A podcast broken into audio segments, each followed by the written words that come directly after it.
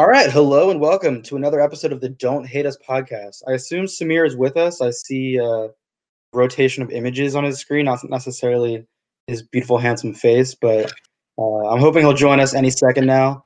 I am Corey Stillman. Alongside me is Dane Holtz and Sam. And are you guys seeing Samir? Yeah, I can see. Samir. I can see Samir. Okay, Samir for me is just it's the little Discord logo, but well, no, he went uh, back to that. Oh, he's so annoying. Okay. He's starting it up again. Oh yeah, it just keeps rotating. All right. Well, either way, uh, I'm sure I'll get to see him soon enough.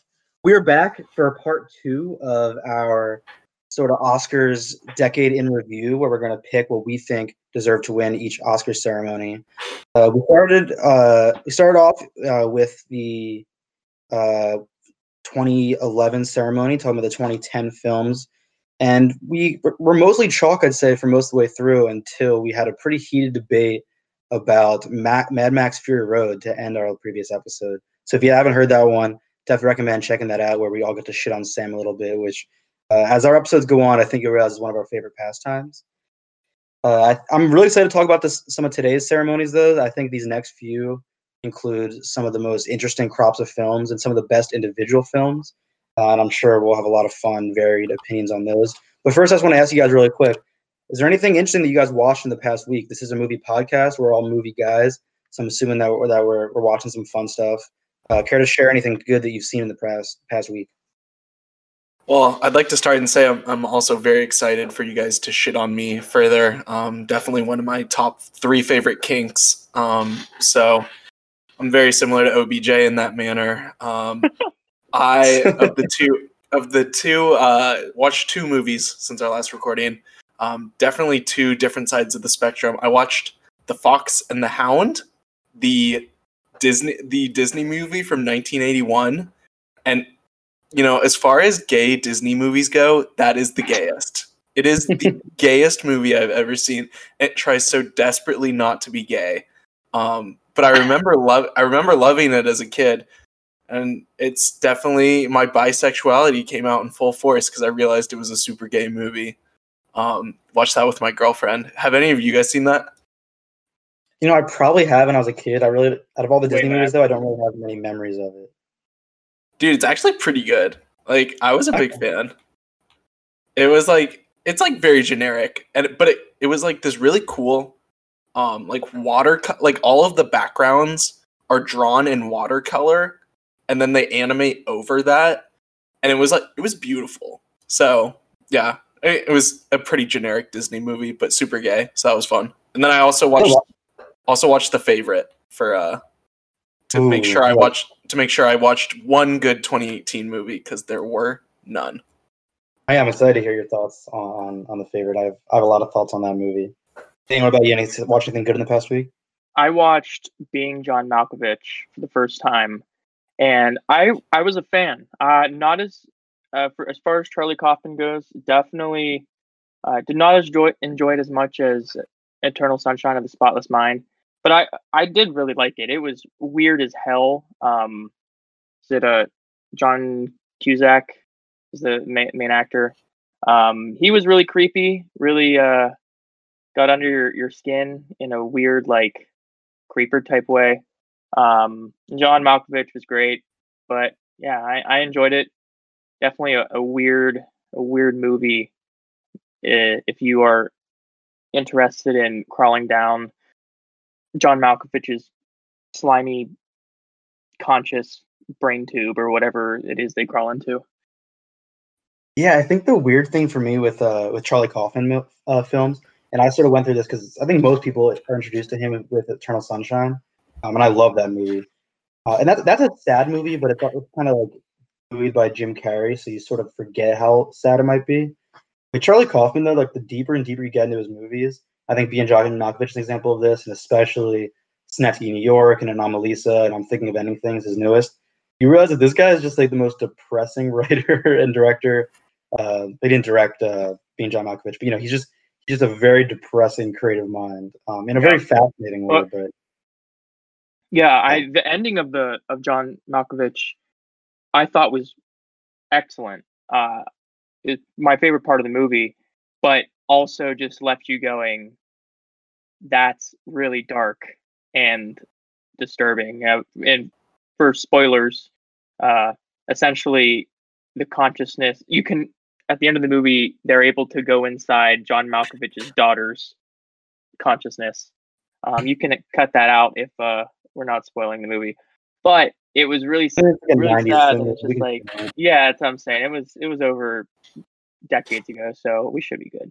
But uh, yeah, I I really enjoyed it. Very weird, very bizarre, especially all the doll stuff.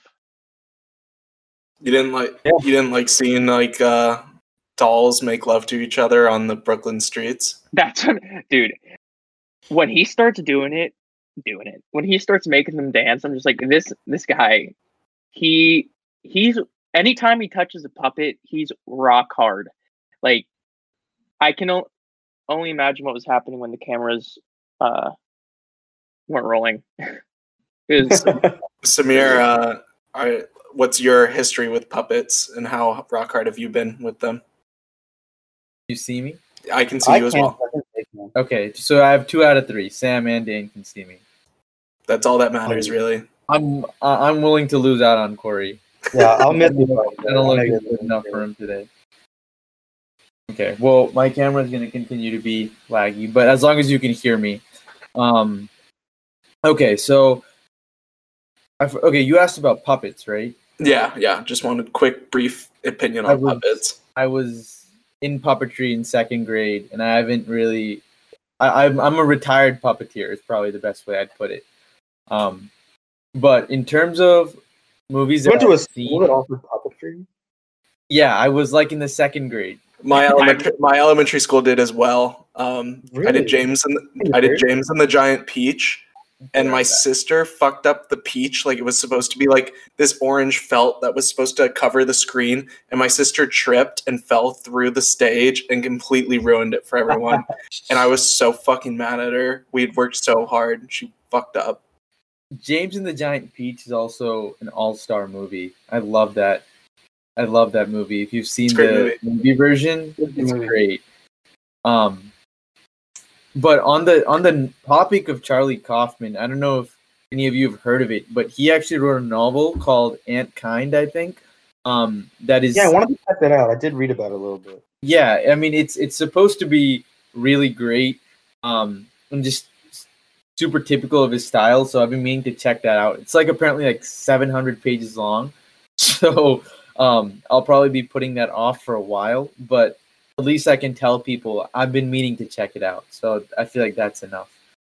Um in terms of movies i've seen yesterday i saw a movie um that was a was definitely long overdue. I should have seen this one a really long time ago, but ended up watching it, and it was one flew over the cuckoo's nest. I've actually never seen that Uh, either.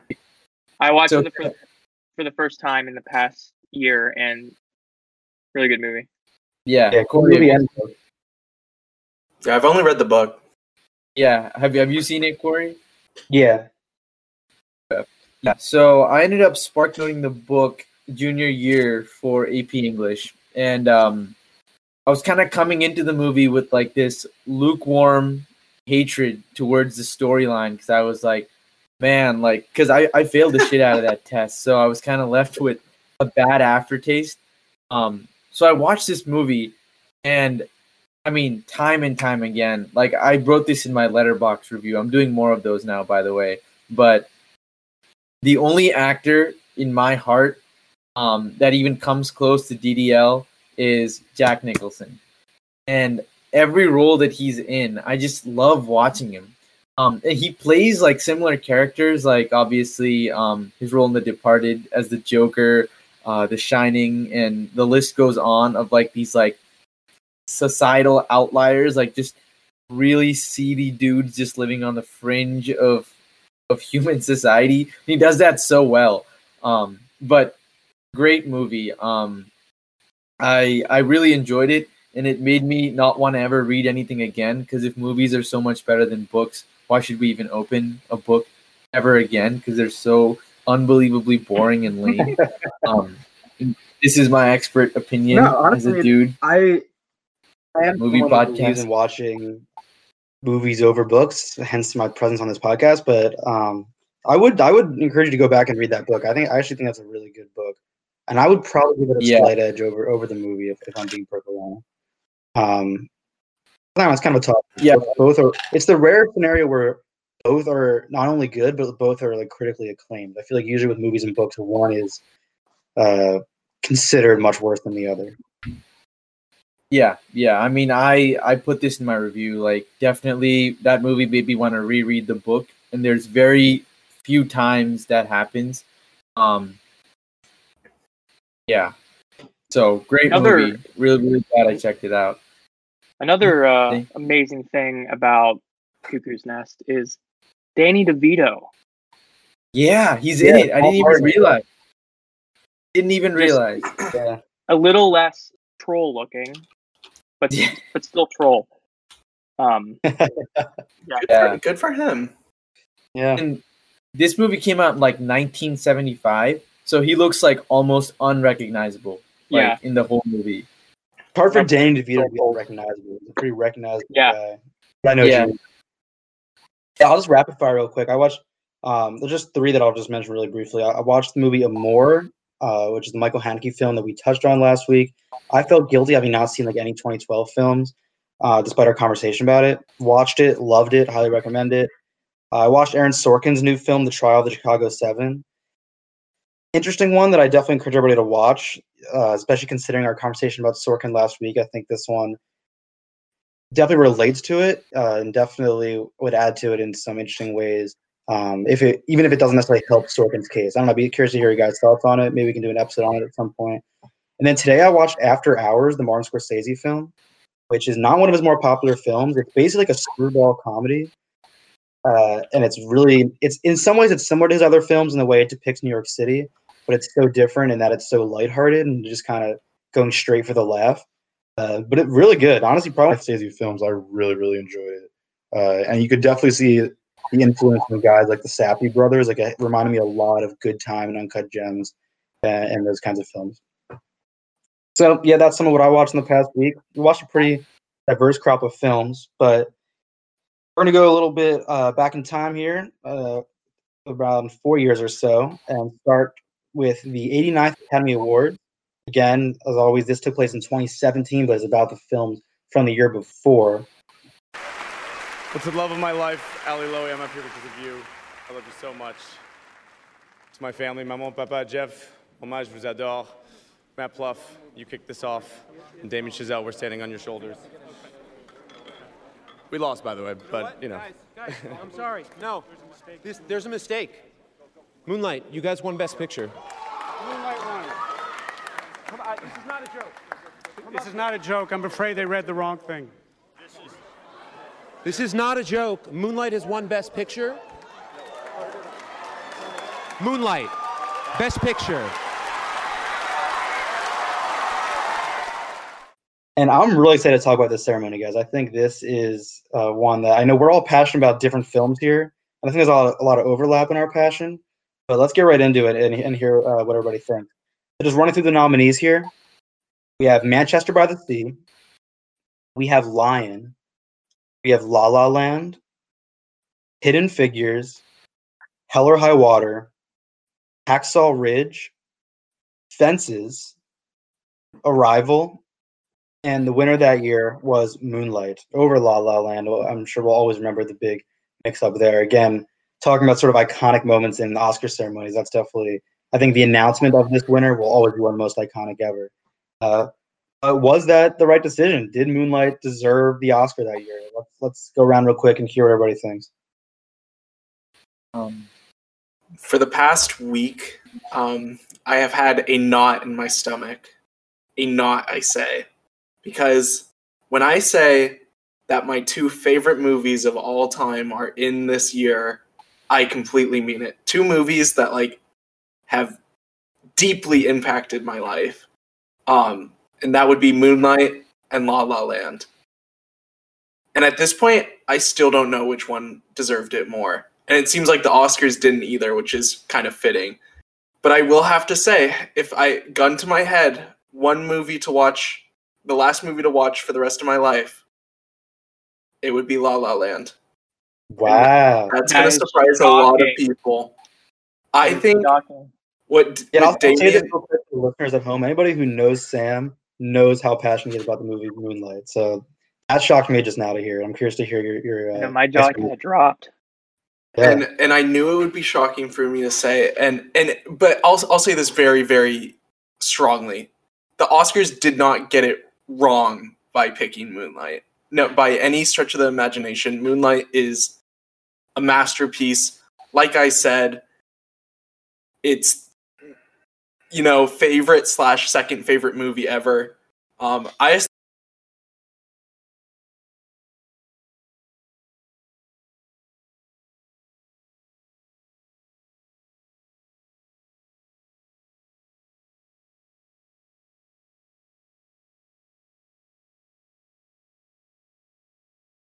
I mean, Discord knew I was about to give a bad opinion, and they just were like, "We got to shut him off." Please, he, please don't. they were like, "Please shut him off from Alright, talking about I'm outta here. two white yuppies in LA." Um, but like, I'm I'm just saying, like, I was drunk maybe last week, and I was like, "What movie am I gonna watch?" I was like, "It's either La La Land or Moonlight," and I went just gun to my head. I'm gonna pick La La Land. Like I just like there's something about that movie. It's it's inexplicable. My girlfriend fucking hates that movie. Like she she she and I get in fights about it all the time. But dude, like I got drunk and then just like you ever just cry so hard that you think you might choke? That's like the last 20 minutes of La La Land affect me in a way that like I don't think any movie ever has or maybe ever will. Like I just dude, I listen to like the score. Dude, I listen to the score when I go for runs. Like I, I do just, like- actually. I, I- do listen to the score of that movie. I think it has a. I mean, it's not. It, it is a musical, so this is, should be a given. But it- it does have an incredible soundtrack. Yeah, So I listen good. to uh, I listen to the score while I do homework. dude, it's Yeah. so good. I City mean, of Stars. My girlfriend always makes fun of me because I, I just, for some reason the jingle "City of Stars" I always gets stuck in my head. So we could just So be sitting there doing nothing, and all of a sudden I'll just be going "City of Stars." damn Corey, that was pretty good. Let's let, no, that like if that was good, that's the best. Quit I've your ever day done. job. Yeah, dude, you're the new Ryan Gosling. That's amazing. Move to LA. Ryan Gosling is the Even new more Corey. Okay, okay. Yeah. Yeah, yeah, that's true. That's true. Okay, everyone. So we're starting it off. Ha you can shit on me now. What do you think of my horrible opinion about La La Land over Moonlight? But with the caveat, if anyone hears this, that Moonlight is easily one of my top three favorite, two top two favorite movies ever. Well, Yeah, going. I mean, oh, go ahead, Corey. No, I mean, I was just going to say, clearly, this is a toss up that the Academy had itself. I mean, I think everyone knew going into that night it was going to be one of these two movies that won the award. And so the sort of conflict you find yourself in, uh, I think, is a, is a shared one amongst a lot of people. I think, like you said, the Academy did make the right decision, and I would le- lean Moonlight between the two. It doesn't mean that Moonlight would be my personal pick out of this group, just to kind of bury uh, the lead a little bit. But I don't think that you're making as outrageous of a decision as uh, as you might think, just because I do think that was a lot of people were split between these two, especially when you sort of consider what the Oscars go for. Moonlight is the furthest thing from what we Yeah. expect the Oscars to award Yeah. each and every year. Yeah. Um, going off with what you said, Sam, like I'm I'm shocked that you didn't pick Moonlight, but I personally would also go with La La Land. I think I mean Moonlight and La La Land both, if you put them in like 2012, 2011, I think would easily take best best picture for either one of them. Uh, I think certainly think Moonlight was the right decision for best picture. I think they were both equal for me, it's coming down to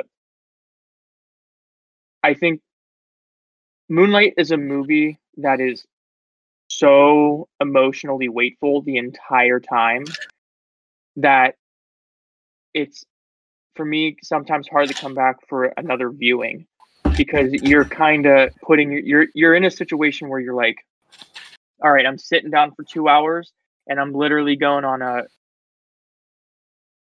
emotional roller coaster of just a ton of different feelings. It's beautifully shot. The story's excellent. I all around just love the film. But for me, La La Land, I saw La La Land in theaters. The last 20 minutes of that movie, just with the the montage sequence and all the singing, I was listening to the soundtrack for for days and days. It's a fun. It's for me. It's fun, and I'm a huge musical guy. And coming back to it for like repeated viewings, I get enjoyment every time I see it. Uh, so that's that's my piece. I am personally like in, enjoy watching La La Land a little bit more. Samir, No, it's please, dear God, say Moonlight. Then I don't. We cannot have anyone not say Moonlight. Yeah. Um, I will say Moonlight. Good, good, I, good. I mean, and, I, and I, I'm not even being like like is that you, or is that because Sam pressured you? well, it's I'll, not I'll fight Sam you if you don't. me. And I will also include this hot take. I personally just struggle to see the hype around La La Land. Um, while I don't, I, I I can't say that I hate it or anything, but in terms of the story, it seemed, um, you know, it, it, it wasn't anything I I remembered that much. If I had to pick one movie that comes really close to it for this year, um, my pick, I'm going with Moonlight for sure. Um, it would either be Fences or Manchester by the Sea. And I say Fences because Fences is probably the movie out of all of these that I've watched the most. I think I've seen it three times. Um, and I really enjoyed the play originally by August Wilson. I think the movie, um, Denzel Washington's adaptation of it, is just so brilliant. And he's so good in the movie um, that it, it makes it really hard for me. I think Moonlight is a better film um, overall. And for Manchester by the Sea, that's really up there too, because I think really for someone like me, performances I think end up contributing to so like about how much I end up liking the movie. And Casey Affleck, man, like this movie is so good with him in it. He just fills that role. Um, and it's by Kenneth Lonergan, who's who's a favorite of mine. Um, but I would say Yeah, I you're a theater guy. I know you gotta love Lonergan as a theater guy. yeah.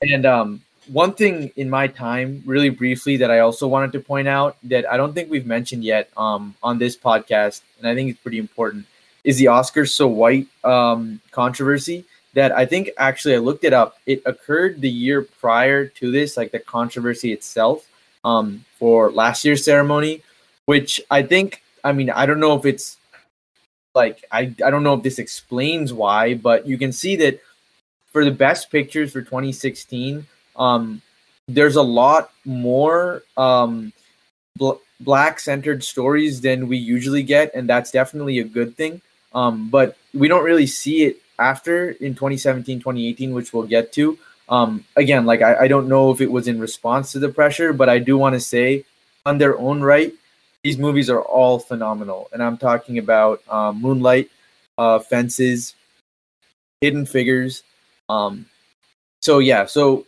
we have three, which unfortunately is is more than average for most years, but just something I thought um, we could mention as a part of our discussion of this year.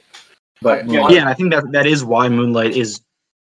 Well, it can never be disputed as the correct choice, right? No matter no matter which film you prefer, it in the context of not only how great of a film it is and, is, and it's deserving on its own merit, but in the context of, uh, like you said, some of the controversy around the Oscars and just society at large. Moonlight was the is the perfect film, if anything, to recognize this year. I don't know about you guys, but going through 2016, I was honestly like ups- like I was getting physically frustrated at the idea that we had to that these year movies were only confined to this year. Like these there are so many good movies in I was 2016. that that was Five- my Five or six of these movies win 2015 easily, win 2012 easily. Dude, shit, like Hell or High Water wins probably three of the four past years, and that movie is probably my seventh favorite from this this list. Like Arrival, I didn't watch it, Yeah, but I hear, Well, hear on that hear it's front. I, I, I need I br- briefly want to mention because I didn't actually say which film I would I would choose. As close as I would I came to to sticking with Moonlight as the winner. Arrival to me is is the greatest sci-fi film of of this century. wow, I, really? I, I really think it's, agree it's, with Corey. it's that good, and I, I think as someone who who loves sci-fi when it's at its best, but gets very frustrated with sci-fi in most of its its uh, iterations, I think Arrival to me is the greatest feat of the of this year, and that is that's why I, for the purposes of our conversation, I would choose it as as my choice. Again, I, it's hard for me to say they got it wrong with Moonlight. They wouldn't have gotten it wrong with La La Land. They wouldn't have gotten it wrong uh, with Manchester by the Sea or, or really any, any of these other great films. But um, my choice would be Arrival. Uh, because to me, the, the greatest snub this year, and I'll just say this is, uh, you know, about performances, like Samir was talking about, was Amy Adams not even getting a nomination for Best Actress. Amy Adams She not is incredible in Arrival, and she's she's one of the best actresses of our generation, and has yet to win an Oscar. Uh, I think it's coming for her at some point, but this really should have been the film. It's sort of like how uh, Leo got recognized for The Revenant, but we all knew that was kind of for The Wolf of Wall Street and all his other previous performances. Whenever Amy Adams wins that one, you know it's going to be for everything that came before. And I think Arrival's Yeah. sort of the top of, uh, or is, at least her at the height of her powers. Uh, and same goes for Denis Villeneuve, uh, who's a great, great director. And again, to me, just does something with sci-fi here that no other director has um, ever been able to, or, or has, has been able to replicate um, after him. And I'm hoping to see him do it again. You know, upcoming with something like Dune. We saw him, Yeah. you know, do something incredible with Blade Runner 2049. I love that film. That takes nothing away again from just how great Moonlight is. It was that was just as you struggled, Sam, and I think everybody here seemed to sort of struggle between two or three films. I really struggled with this one. dude those movies Yeah. like they're all if if you're listening and you haven't watched like five or like there's five or six movies that are that are in my all-time top 20 like best best movies. 2016 is by far my favorite year um, for movies. 2019 being close but 2016 is just like there's nothing really else. And Yeah. and and just ending we can go to 2017 after this but but moonlight is really if you haven't watched that um, just unbelievable. So beautiful. Uh, the score is so good. The way that they film uh, black bodies and how like the color actually pops because to samir's point about like the oscars so white like very historically like black skin is very matte and not beautiful in most films and they it's very white centered but moonlight is colorful it's beautiful it's sad it's happy it's everything. It's it's one of the best movies ever made Yeah, and just real quick to add on to what Sam said, Moonlight is actually adapted from a story, or I think it might be a novel called Black Boys Shine Blue. Yeah, I think it was a Moonlight. play. Um, it's a yeah it's a play yeah, It's and a that lot the, the of writer um, of the play is also like he adapted it himself. It's Tarell Alvin McCraney. I Mhm. think. Yeah, yeah.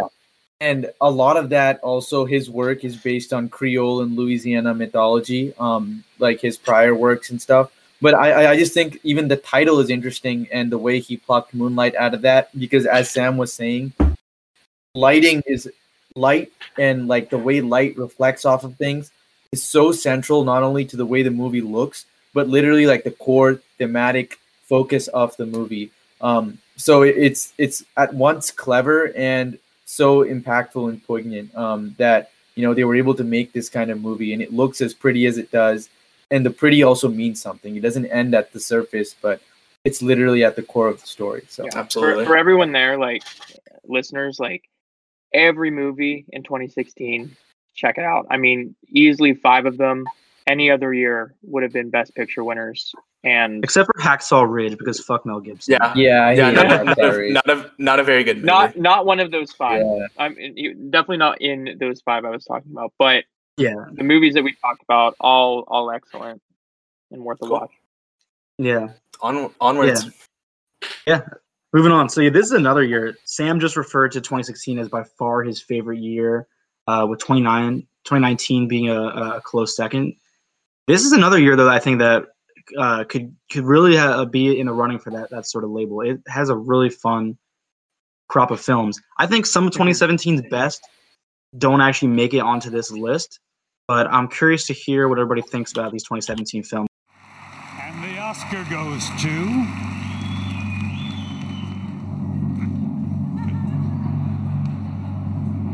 The Shape of Water. So looking at the Oscars for this next year, Our nominees are Three Billboards Outside Ebbings, Missouri, The Post, which we talked about this last episode. Yet again, just another Spielberg movie that uh, I don't think is, is memorable in the way uh, some of his previous films have been. Phantom Thread, Lady Bird, Get Out, Dunkirk, Darkest Hour, and the uh, Oh Call Me by Your Name. Sorry, and the winner that year was Guillermo del Toro's The Shape of Water. I'll Yeah. say it right now, and I'll let you guys uh, provide yours. They got it right this year. What? They absolutely got it right this year. Not, not. All right. I'm excited to debate shot. it, but Fucking I'm excited to debate it We're because I gonna have knew a Sam would debate. disagree. We're gonna have a They got it No. right this year. Yeah, I- dude. Fuck I've that. got- No. Okay. So I want to hear from James first because I like the expression All on his face. All right. Um, I two things. One thing on here that I think should have been nominated did get nominated for adapted screenplay, but I think Logan should have been nominated. And personally, I think it is better than a handful of movies up there. And if any movie could have, uh, Logan just phenomenal. Logan's phenomenal. Uh, love I'm it so with you. much. But uh, moving on, uh, so The Shape of Water. I saw The Shape of Water in theaters, and it had one of the most uncomfortable movie experiences I've ever had. So, sit down, go by myself because I'm a loner, and no one wants to see. No one wanted to go with me. Um, but I sit down. Yeah, I know. For me, um, and movie's going great. I'm really enjoying what I'm I'm watching so far. And then the the part where she starts having sex with the fish comes on. And at this point prior, there had also been like several scenes where the main character is just masturbating in her tub. And while the fish sex scene is going on, You get to my hard. left, I know I did. to my left, about three chairs away, was this old couple who was probably about 78 years old the- between the both of them. Um, and I heard one of them move, and like my mind just like went like that, and I looked over, and the lady like made eye contact with me while the sex scene was going on, and then she just like grabbed her husband's hand, and then I slowly God. moved my head back to the screen. That was just like that was so bizarre. I can't believe that just happened. Why did she do that? It's like she I was like that was purposeful. So just absolutely disturbed after that. But I 100% agree with Corey that the shape of water they definitely nailed it this year. Um all around I just really fucking loved this movie and kind of everything that went into it and Guillermo del Toro finally getting recognized for his brilliance and for what I think is one if one of his if not his most brilliant film. So Yeah, Yeah. Del Toro is just to me such an accomplished, such a Mhm. beautiful director of um, mostly, you know, what I would say call romantic horror films. Mhm. And with The Shape of Water, it- like you said, it does sort of feel like a perfect culmination of his talents, of his ability for uh, visual effects, uh, and just love of cinema. I mean, the movie or, or the scene when when uh, the the fishman is just in the theater staring at the screen. Yep. yep. That is, I mean, there's a lot of movies that show movie theaters within films, but that shot of him in the movie theater, if, if you're watching that in a movie theater yourself, Mhm. that is one of to me the most powerful, like Yeah. chilling shots I've ever seen in in a film. I am just gonna before Sam shits on us, uh I'm getting these in now. Yeah. metaphorically, I'm gonna talk about also what I love. I yeah, so this movie to me was just pure cinema. There's the theater scene, but also just how all the sets were designed, her apartment, the way the camera moved throughout throughout everything. Um, there's the one moment where the, the room's filled with water and the camera's just like moving very like fluently through the the water, and then you have his uh, Guillermo del Toro's like lifelong partner. Uh, is it Doug Jones who plays Yeah. the, the fish? Um, the choice to do that practical, uh, the makeup, just everything it it was a movie that just felt so whimsical and beautiful watching. Like it really was as much as like La La Land is considered like a, a swan song, the the Hollywood. I think uh, The Shape of Water very much is a swan song to just cinema as a whole. And watching that movie, it's just such a such a so- strong sense of nostalgia whenever you watch it. Yeah, movie magic is a sort of overused phrase, but it really is a case of movie Yeah. magic for a lot of the reasons that you, you outlined, a lot of the things that Del Toro is able to do. hmm That was And- Samir, Sam, please tell us why we're wrong. I'd love to hear it. Yeah, I mean- I'm, I'm just super happy. This is my first time agreeing with the decision the Oscars made. So I'm just glad to know that at one point they were able to do something right. But let's hear why they, they might have still been wrong.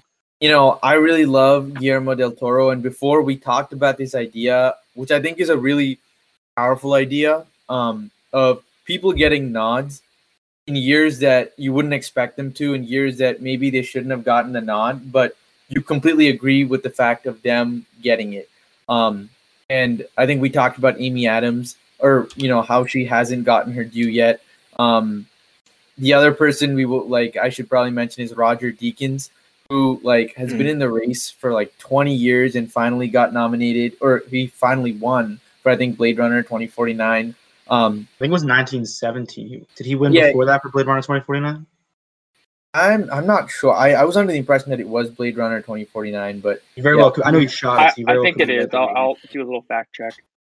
um yeah, fact check. So anyways, I think that He did, Guillermo right. del Toro, I'm completely obsessed with his work and the fact that he's such a big fan of HP Lovecraft to me is like okay, like he really understands um or like I I completely under I understand what he's going for and what he's Samir, shit on them. Go for it. Fuck them up. I'm getting there. and I really like, you know, his vision and all of that. But this movie just did not do it for me. Um, Facts. I think, you know, like in terms of the story and all of that, I, I just I, I couldn't connect to it. And honestly, I thought there was a lot of drag in the screenplay. Um, there were moments of like that where I felt that movie magic, but I, I didn't think it deserved to be Best Picture. Um, I'm gonna limit my rant to this to a very small amount, but I think one of the best movies of this year didn't even get nominated for Best Picture. That is Florida Project. I was gonna say that. The Florida Project is like again one of my like all-time favorites in terms of just completely capturing like slice of life. Like you you have people that say slice of life and it's used so much now that it barely carries any meaning. But there's movies like Florida Project, um, and even Sean Baker's previous film Tangerine that really like they mean slice of life when they say slice of life. Um, but because that was not At least we agree on something. That is a great movie. yeah, Wait, can I Um, can I hop in on this? Or are you gonna talk about what your favorite is? Go. You you you can jump in if it's Florida Project uh, fanboy. Okay, well, okay, okay. Well, I I do love the Florida Project, and I was gonna say R.I.P. Florida Project and Coco. Those were my two favorite movies from this year. Uh, neither were nominated. Um, not super shocking, but I, there's no way that a movie like Florida Project would ever win. But uh, I just want to like, dude, I didn't I didn't dislike The Shape of Water. Like I wouldn't go that far. I do like Guillermo, Guillermo del Toro. Like I love Pan's Labyrinth, but I don't know, man. Like, and and it it's like I'm not rebutting with any actual point, so it's like it's we're not even gonna really have a discussion besides the fact that I just was not really sold on it. But yeah, I don't. I just remember watching it and being like, yeah, that was fine. And then after it won, I went, wait, that one after Call Me by Your Name and like Lady Bird, which I both felt way more of an emotional connection to than than The Shape of Water. Glad they gave a sci-fi movie a nod, but it to me it felt like very it's it's very similar to when um uh what's his name won for The Revenant. Um what the fuck? Uh, Leo. yeah, Leo Leo, when Leo won for The Revenant, it felt like they were just like, yeah, we fucked up in the past. Here you go. I was like, because See, I, So I don't know about that though because I don't think Del Toro is even the kind Yeah, of director he- that would he's won in the typically be on the Oscars radar with movies like Yeah. Hellboy and The Mhm. Devil's Backbone and Pan's Labyrinth. These are movies that the Oscars would largely ignore because, like you said, they are so grounded in sci-fi. I, if, again, he is a, a popular director who um, is worthy of recognition, and I could see why you could view it as as a recognition of his larger body work. But the Oscars feeling like they owe it to him isn't really. I don't think would be um, a knock on, on Shape of Water. I think they would only recognize a film like that if they felt like it it checked off enough boxes for them. Does that make sense? Yeah, yeah. Well, yeah, I they think can that- think that, but I'd, I'm saying personally, I didn't think it was deserving.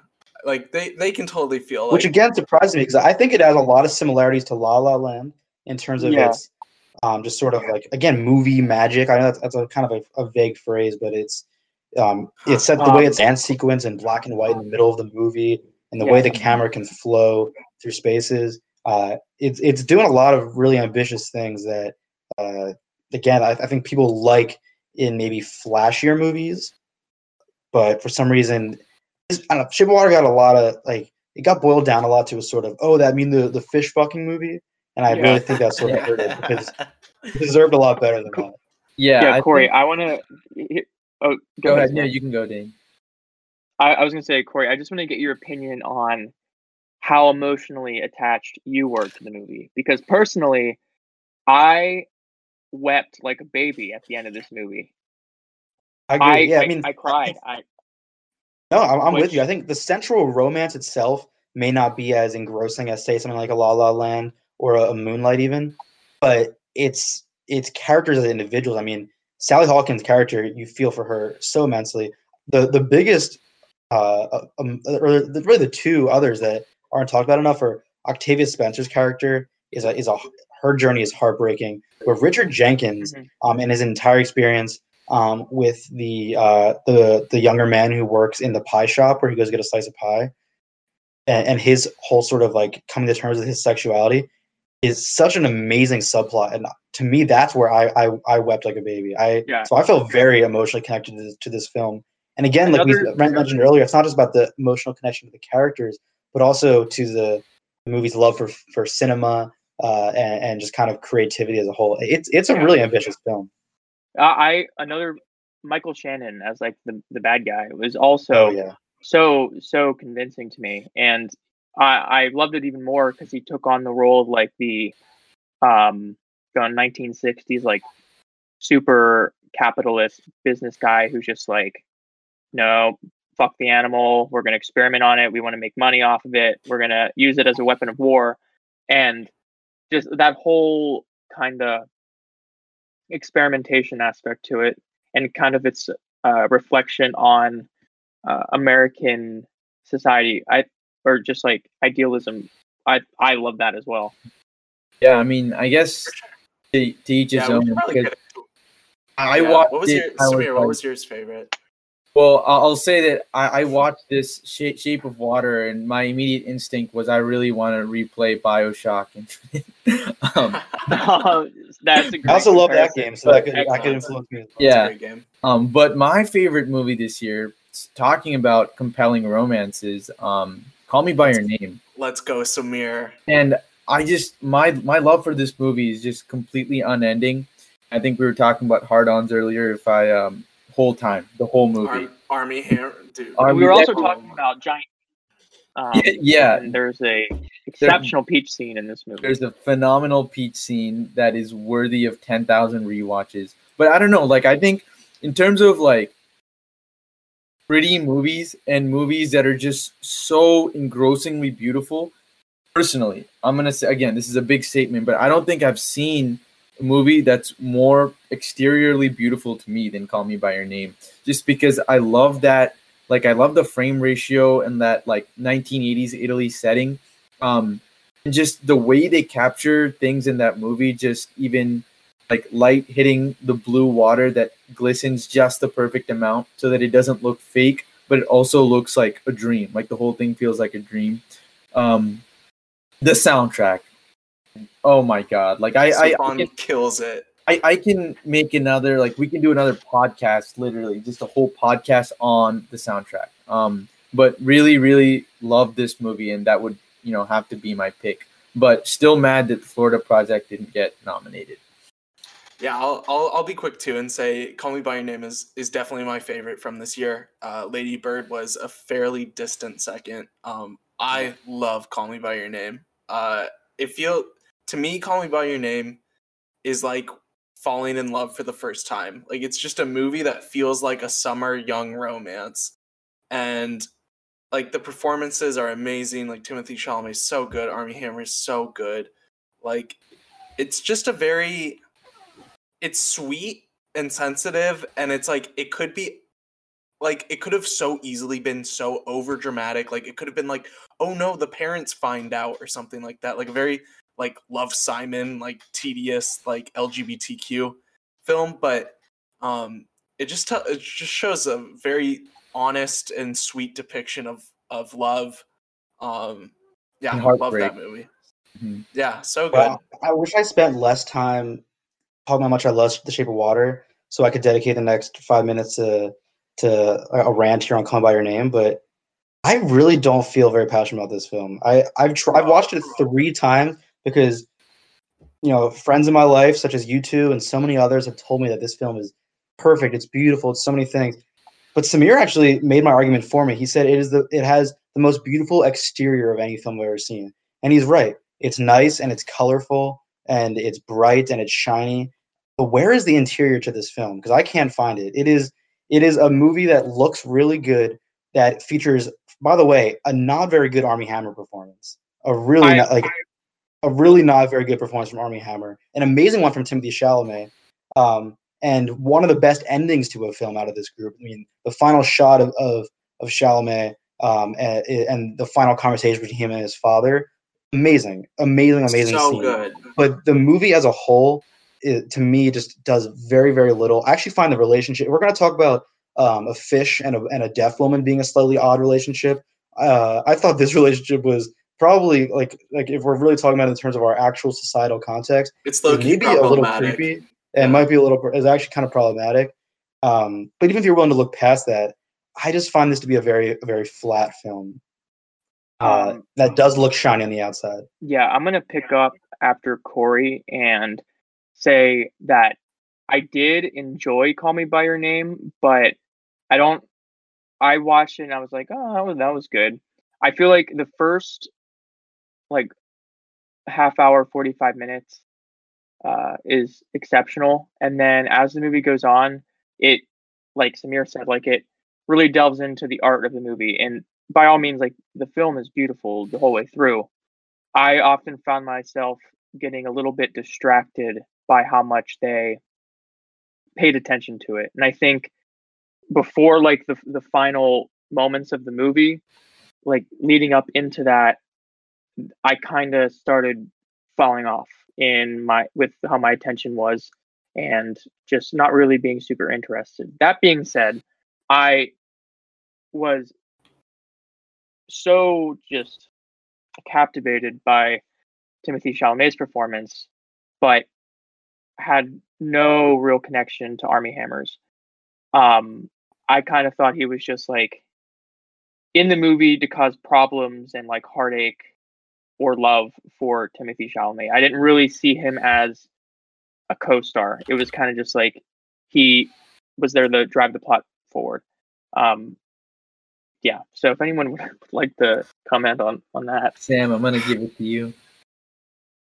Well, I'm just I'm I'm frankly rethinking a couple of my relationships with two people on this podcast because listen, I in don't previous in, pre- in previous times it's like maybe I didn't pay attention to um Mad Max Fury Road. Maybe I just, you know, you know granted, may, I, w- I was pretty blitzed when I watched it. Like maybe I just wasn't paying attention. and what's it called? But now you're gonna tell me that A Shape of Water is good, and but Call Me by Your Name is bad? No, I don't think not here. bad. Not, I just don't no, think I do. you've said enough. They may Dane, not, you- but I do. Dane, Dane, you've said en- Dane, you've said enough. Corey, you've said way too much.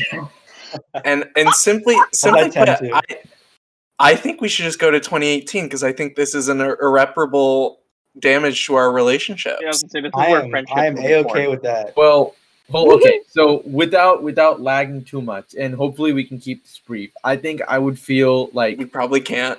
so shitty if I didn't even mention this. Like it would eat me up for the rest of however long this podcast series will run if we don't mention Get Out.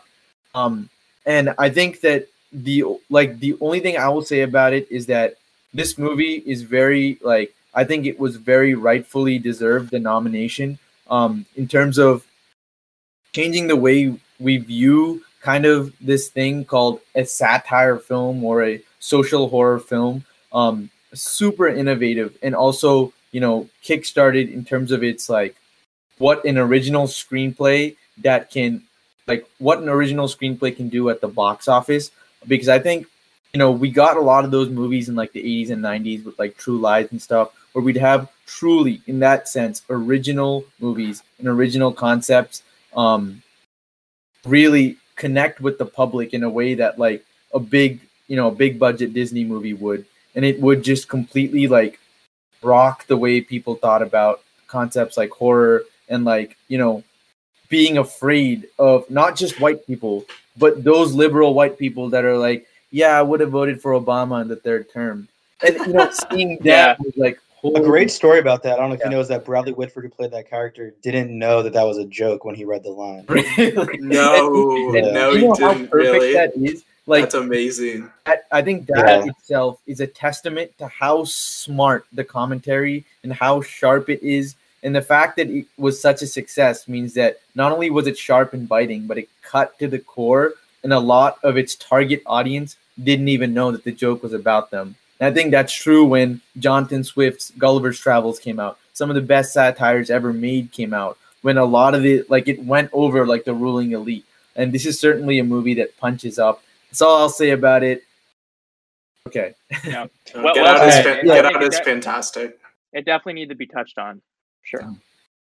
Yeah, um, I'll I'll end this talk about 2017 with one last hot take that I won't explain at all. I'm hoping we'll talk about horror in a future week so we can talk about the Jordan Peele's films and Get Out a little bit more.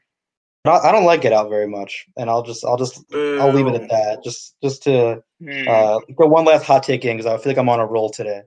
Good, but- good. Anyway, let's move on to the following ceremony. I think out of the ones we're talking about this episode, we can all agree this is the weakest crop of films. I think we can also agree that the winner that year was definitely the incorrect decision. It's just a matter of which film did we all like instead. Oh, and the Oscar goes to Green Book. But let's get into it. So our nominees this year are Vice, A Star Is Born, Roma, The Favorite, which we know Sam watched earlier. Curious to hear his thoughts on that. Bohemian Rhapsody, which I'm just I please I beg of you, please none of you pick this terrible, terrible film. Easily the worst Oscar film of of at least the last decade. Um, really, the only film that rivals it that year is probably the winner that year, which is Green Book. The last two nominees being BlacKkKlansman and Black Panther. Who do we think deserved it this year, guys? Was it Green Book? Uh, Please say no. 2018, I completely feel the same way as Corey and probably everybody else on this podcast, and that this might have been like my least favorite year after 2015.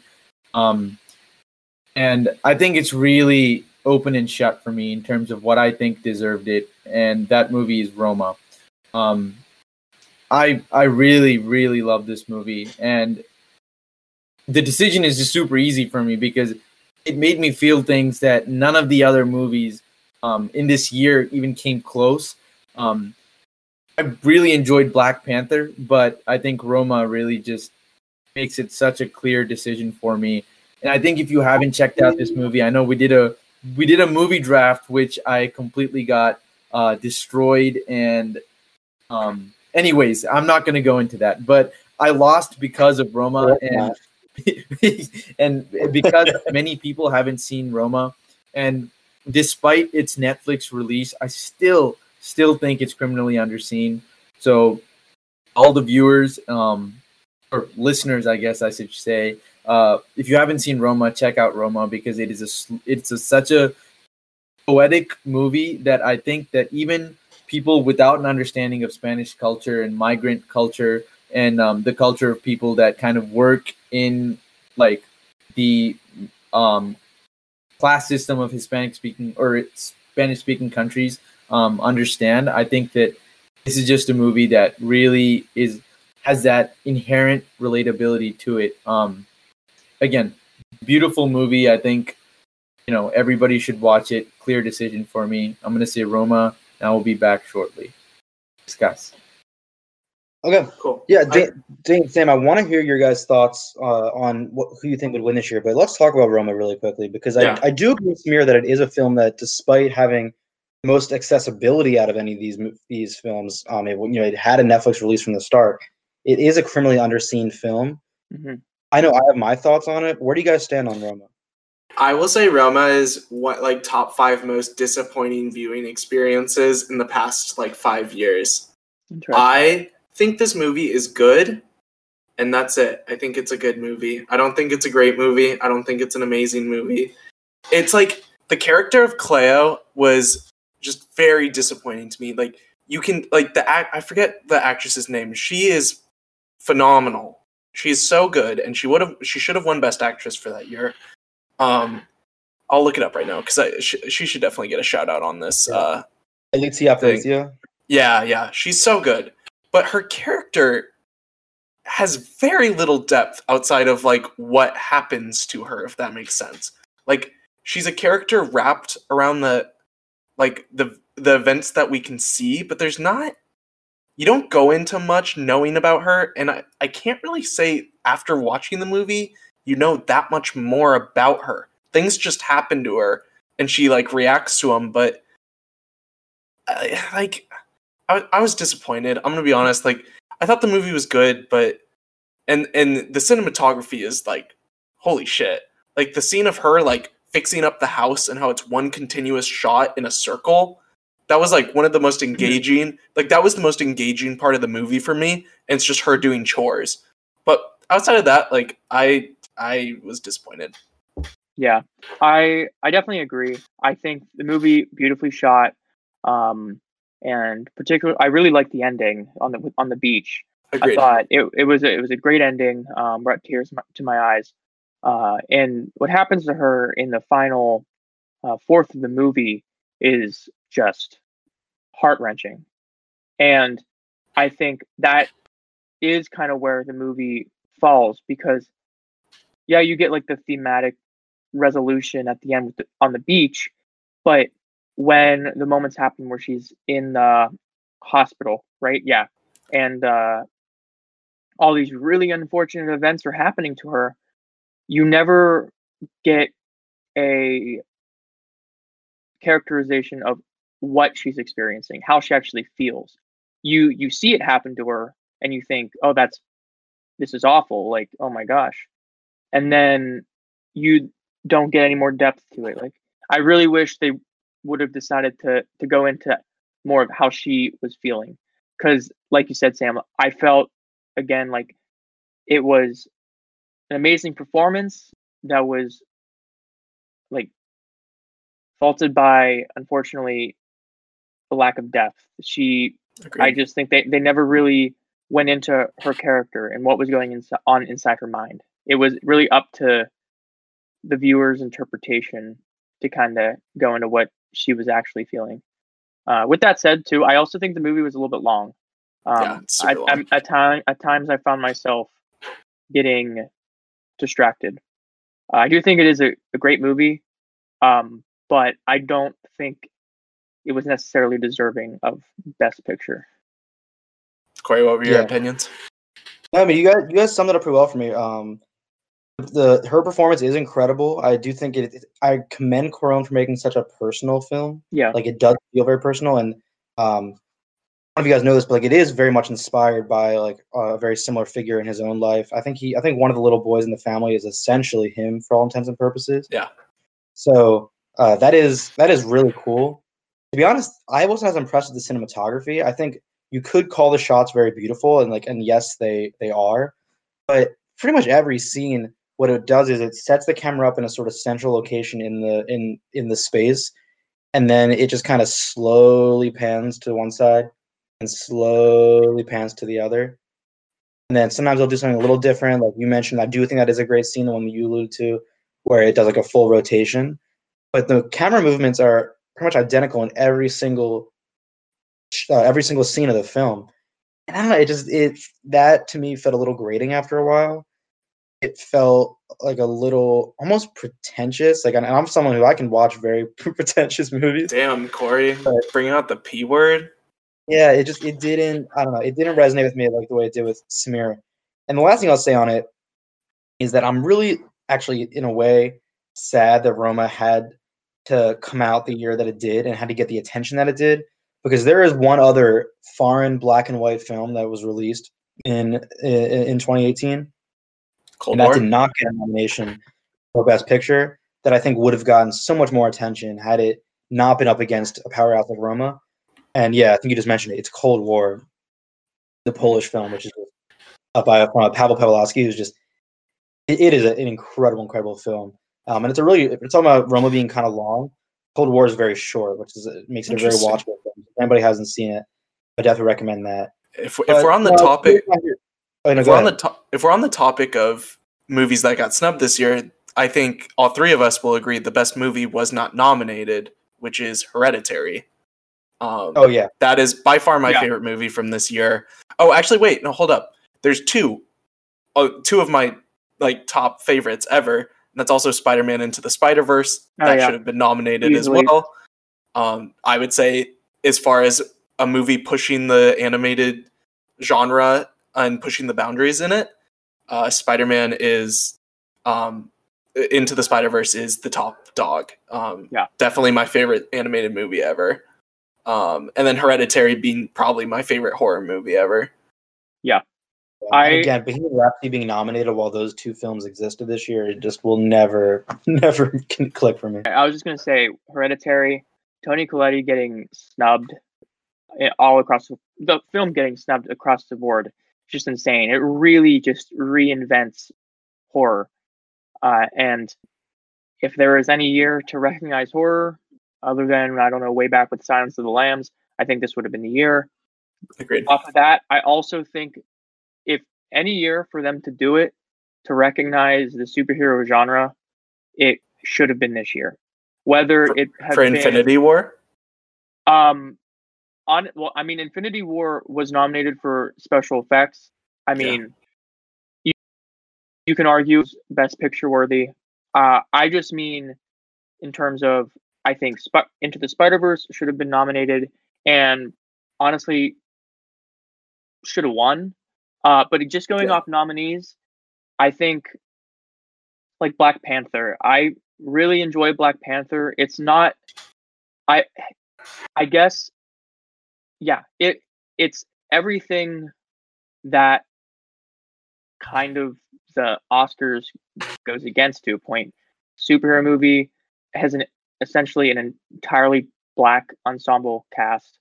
Um, I mean, it, it did win a few technical Oscars, if I if I'm pretty sure. it did. Um, but I think with those nominees up there, the only one that I think could have deserved to win, uh, well, actually, I think it, it better more than Green Book. BlacKkKlansman, I think, is also an excellent movie. But like leading up to Infinity War, or leading up to like kind of the ultimate ultimatum, ultimation, or whatever you say of the MCU. And I know Sam, you're gonna get angry about this, but I mean, you can't deny that what they built is kind of crazy. And if they were going to recognize it at all in the film industry, other than it just being a blockbuster smash, Black Panther was the black was was the movie to do it with. I just think like all around with the cast performances, uh, the visuals. I do have a few gripes about the movie. Um, I don't think it's like perfect by any means, uh, but I, I certainly think that it was more deserving than Green Book and could have been a moment for the Oscars to actually recognize the superhero genre. So Yeah, you know, I- Black Panther I'm would have been a- my best picture.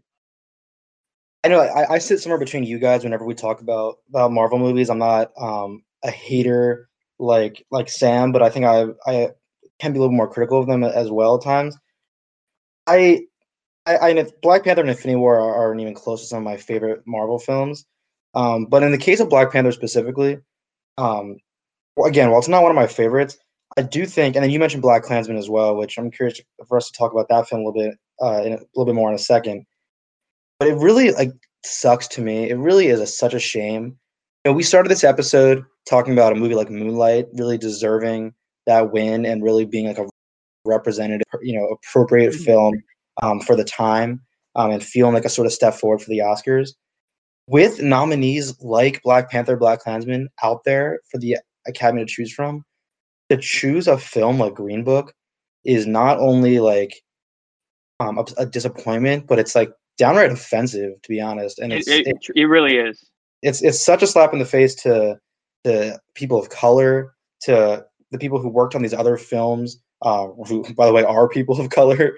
Uh, unlike Peter Farrelly, who directed Green Book, uh, unlike Nick Vallelonga, who wrote the movie and is the son of Viggo Mortensen's character, who is um, allegedly even way more racist than he was depicted as in the film, and was very much whitewashed because his son wrote the movie to sort of like evangelize his own father uh, against Don Shirley's wishes. By the way, Don Shirley being Mahershala Ali's character. That's just some interesting background on the movie.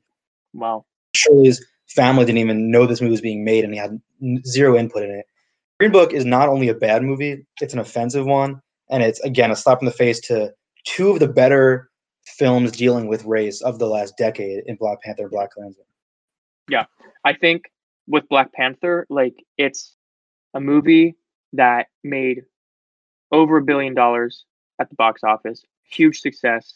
It really just it normalizes having a majority black cast as a movie that is in mainstream theaters. Everyone is talking about it. I honestly, with it winning the three technical Oscars, I was actually shocked that it, it didn't win. I fully thought it, it was going to, uh, especially looking at the movies that are up there. I I really thought that it had uh, a great shot at, at winning. I'm honestly just Green Book. I, yeah, like you said, it is offensive that it won. I, I especially with the two other movies up there. Sam, what are your opinions?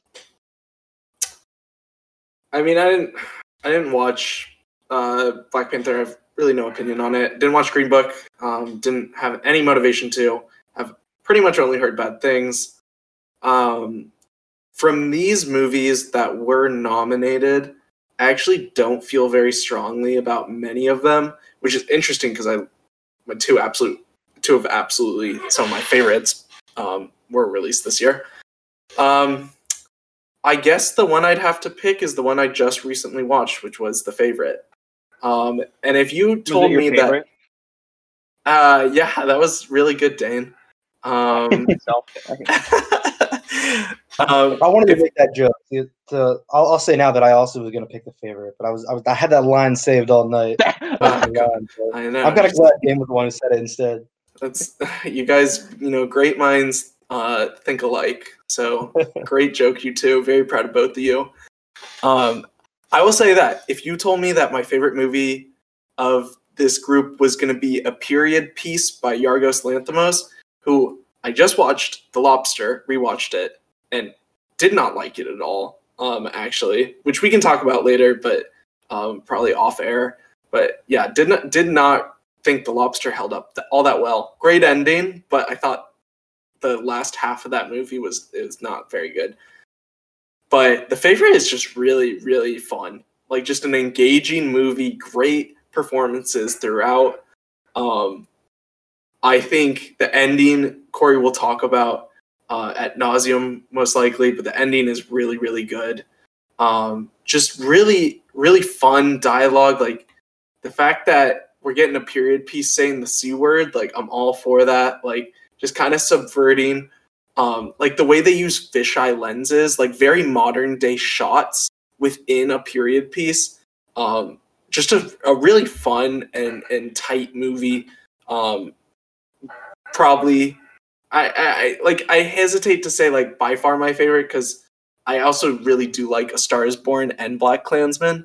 Um, Star is Born. Really? You like? yeah, I, I actually really I- like that movie. I, I was a I was a big fan of A Star Is Born too. yeah, I, I wasn't gonna. right, I, won't, I won't start that one, but I'm surprised. I that one didn't do it for me.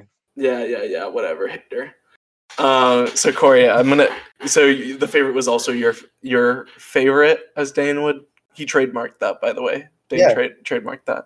Copyright. Yeah, it, it was, and and um, it was a, this was a tough one for me. 'cause I will say, as much as I hate most of the movies this year, uh, the favorite is um an all-time favorite for me. Um, and but another one that I really like this year was BlacKkKlansman. I really really struggle with that one.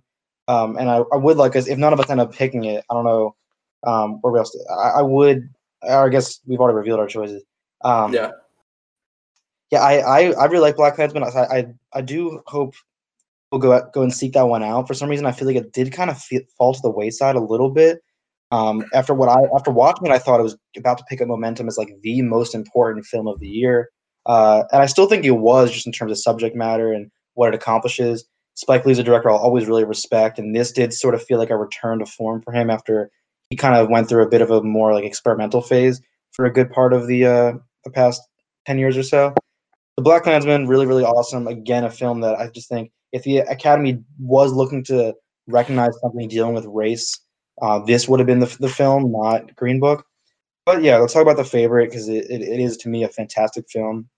I really like Yorgos Lanthimos uh, in general, but I do think that the favorite is his best because I think while I, I find him to be a very good writer, I, I will admit that it takes a lot of patience to deal with uh, the writing in something like The Lobster or The Killing of a Sacred Deer, where it's very dry and very sort of methodical. Uh, I find it really cool, but I can totally understand if it's not not your vibe. However, this script, which is not written by Yorgos Lanthimos, but he was tapped to direct it, it feels like the perfect marriage with his style. You know, he'll still give you something like those fisheye lenses and those random canted angles, and he'll still um, encourage his actors to do that kind of strange, uncomfortable delivery that uh, you know Olivia Colman and Rachel Weisz and Emma Stone absolutely kill it with in this movie. Same with Nicholas Hoult, who I think is a really underrated performance here. Uh, one of my favorite performances of the year. I was hoping he'd get a nod for best supporting actor in this one. I think this is again, it's it's it's just a uh, a really perfect blend of what Lanthimos can do with that sort of sort of awkward, strange, out of the block, out of the box moments, with a script that is a little more fast paced and snappy uh, and exciting, as, as Sam sort of alluded to. Uh, I I adore this film, and I, I actually I tend to like period pieces too. I really I like this setting a lot, but I like even more how they sort of modernize it and make it feel a little a little more fresh. It's one that I again I, I maybe I, I'm I, my perception is wrong when I say all these films have sort of fallen to the wayside, but nothing in this group pains me to say this, but outside of Black Panther and unfortunately probably Bohemian Rhapsody, feels like nothing in this group has been like very widely seen by audiences. Yeah.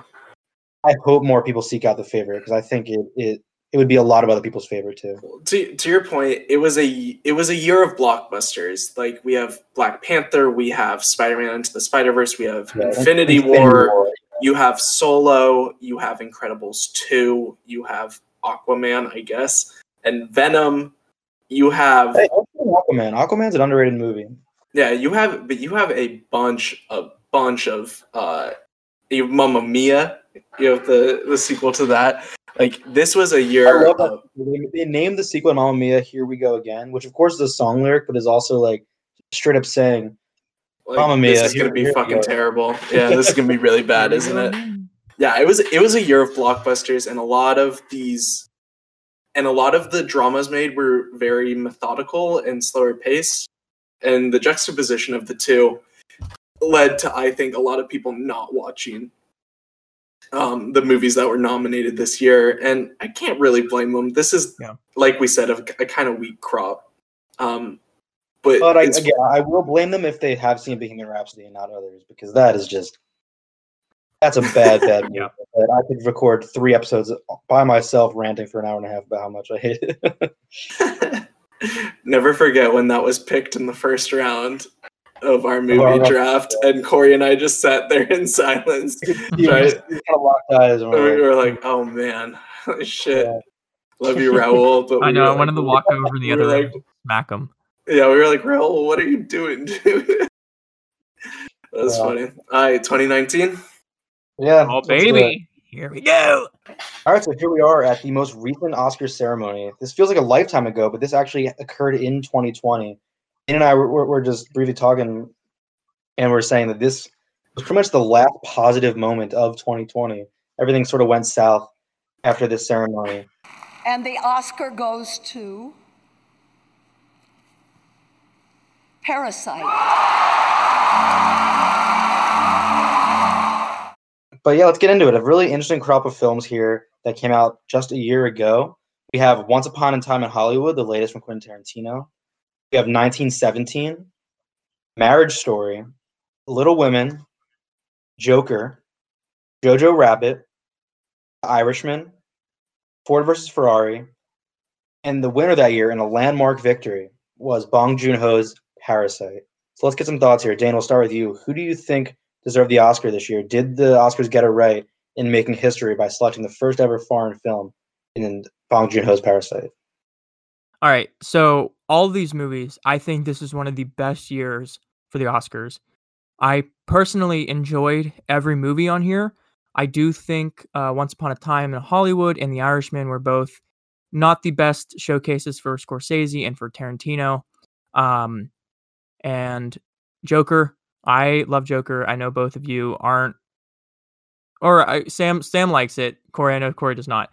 I'll keep my mouth shut. I like. I, All right. I like it. So going with my my two favorite films this year, Jojo Rabbit, Taika, Taika Waititi, thought the movie was so sweet, cried multiple times, just all around a beautiful film that was so endearing and had Hitler as a main character, or not necessarily a main character, but an integral part of the sco- story.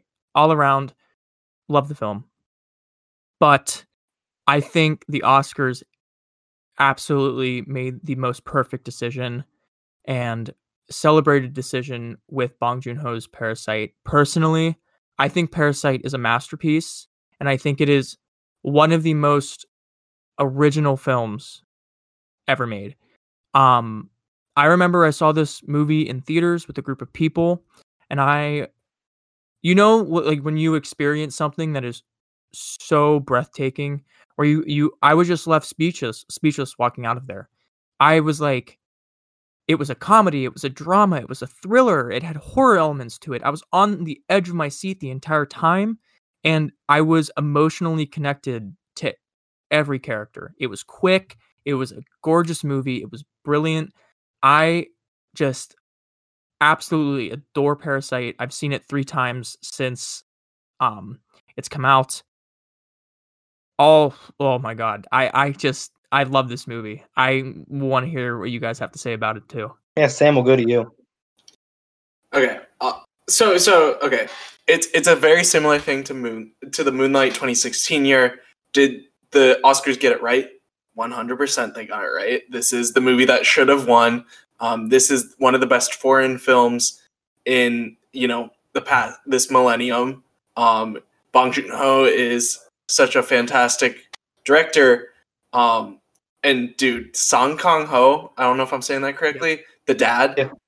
one of the best performances, you know, ever. Like there's, it's, He, he and Bong Joon Ho go way back too. yeah, yeah, he's, he's he's in he's in Mother, he's in uh, Memories of Murder, like he's in all of like Bong Joon Ho's movies. to Um, cut you off real quick, was he nominated for Best Actor or No. supporting actor? don't I don't think he was, which is besides like the uncut gems gem snub, like one of the biggest snubs I- of last I year. I completely agree. I was dumbfounded that he wasn't nominated.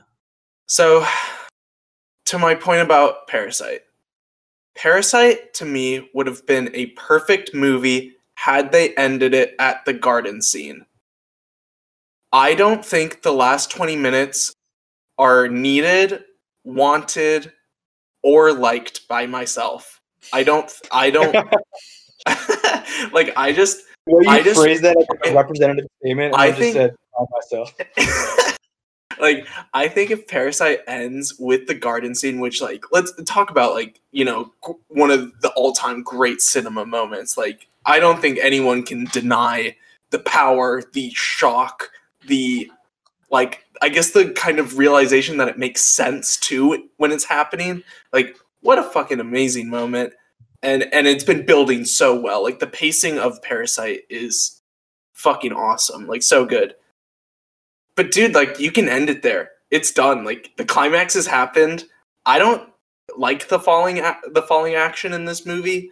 Um, I won't remember Parasite by that last 15 minutes. I'll always remember it by the end of the garden scene. Um, and I, I'm gonna let you guys talk about Parasite more before I bring up what my favorite movie of this year was. I'll, I'll say this about about um about this crop in general. Not only do I think Parasite wins, I think it wins by a large margin. 'cause I'm actually pretty down on most of these films. I actually love The Irishman. I think The Irishman is Facts. a really I love that movie. beautiful combination of sort of Scorsese's career up until this point. But like, that's a separate conversation. I think Parasite's an easy choice out of this group. Um, I'll share a brief anecdote about it. Um, and you know, I think I've mentioned my, you know, my the opportunity I received to go to the Telluride Film Festival on this podcast before, and I think everybody wishes I would shut the fuck up about it. Shut the fuck up, dude. I gotta say, I mean, so I was lucky enough to to see Uncut Gems there. First off, which was already an incredible, incredible moment. That movie absolutely should have been nominated here. Adam Sandler should have certainly been nominated and won Best Actor. Facts. But uh, that moment kicked off the festival for me, and I thought at that point I already had seen the best movie I'm going to see at this festival. I didn't know is that I just uh, I was going to be lucky enough to see this movie that was getting a lot of buzz because it had just won uh, the Palme d'Or at Cannes, uh, and I was going to get to see its director in a Q and A as well. And that movie was Parasite. So I, I, um, yeah, so I was I was lucky enough to attend the Q and A for Parasite. Uh, listen to Bong Joon Ho talk about this film. He shared some interesting things, specifically about the subtitles and how uh, for Korean audiences, this film was probably even better than it could ever be for our uh, American asses because um, there are, are some some in moments in the in the sub the English subtitles where the translation is just ever so slowly off, intentionally so, from the Korean. And again, I, I without knowing a lick of Korean, I can't really explain how this works. But um, essentially, those translations uh, are kind of like inside jokes for Korean audiences. And and apparently, this is something that he does in a lot of his films, where he uh, he he, talked about this, I think, in his acceptance speech at the Oscars, where he encouraged people to watch movies with subtitles, um, and he believes very much in watching foreign films. Um, so, uh, in that spirit, he sort of plays with the subtitles as part of what he does with his films. I just thought that was a really cool little little anecdote, um, and kind of makes me want to learn Korean uh, just just to, just to get it, soak even more out of this incredible film. But yeah, this had I watched this uh, at my local theater back home, I think I would have felt this way. But especially in such a thrilling environment like the film festival, this was easily the most fun I've ever had inside a movie theater. I mean, you sit down for this, and again, there was a lot of buzz around it at the time. Uh, we, my, some of the friends that I was there with, we had just barely gotten to the theater because everybody there wanted to see Parasite. It was the movie to see because it was coming fresh out of Cannes.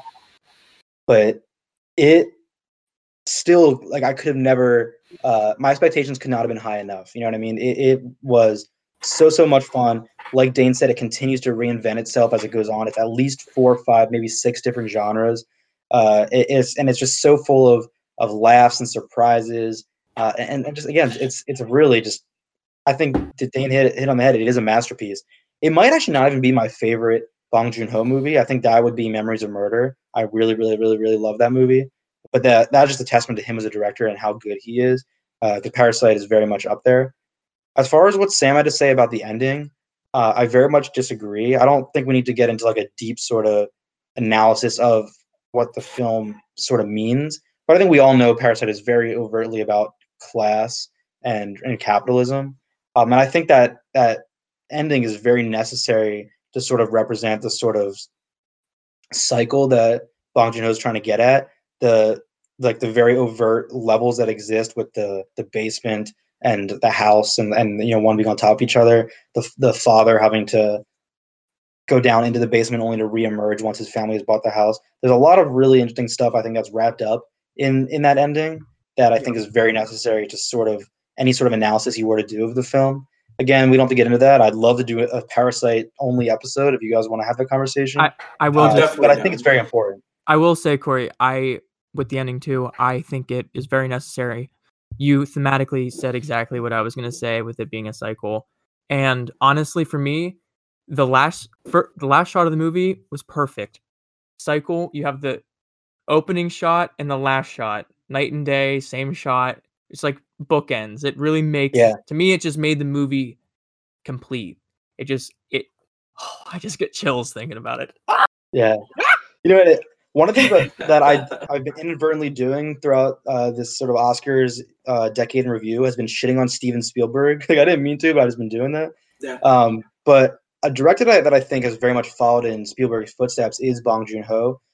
You know, classic vintage Spielberg was great because he knew how to take one genre and make it five, and that's exactly what Bong Joon Ho does with, with his films in taking you know a movie like Parasite that just looks like a family drama, and now it's a comedy, now it's a horror film, now it's a thriller. You could say that about a movie like Mother. Now it's a sort it's a, it's a crime drama, but all of a sudden it's also a comedy. It's also a horror film. He, his movies never limit themselves to one genre, um, and I think that's a really that sounds like something that you know you, you hear that description and you're like, oh, plenty of movies have some humor in them and have some some different shocking moments. They're all multiple genres, but to actually incorporate traits that we associate with so many different genres and then transform your way of filming a different scene in accordance with different genres is is much more rare than you might think. And Bong Joon Ho is the rare director to get that right. Um, and for that reason, um, I, I, I I can't even imagine what it would be like. This is the last thing I'll say about. It. I know I'm, I'm ranting a lot about this amazing movie, but I can't imagine what it'd be like to actually be a person um, of Korean descent, or really anyone from Asia, or really anyone out who's not white, to to see a movie like that win. I think at the Oscars this year. I, I really hope that did feel like a special moment for audit for for those viewers and for those film lovers. Even for me, as like you know, I'm just I'm just some white dude, right? But I still felt like this was something special. This was something different.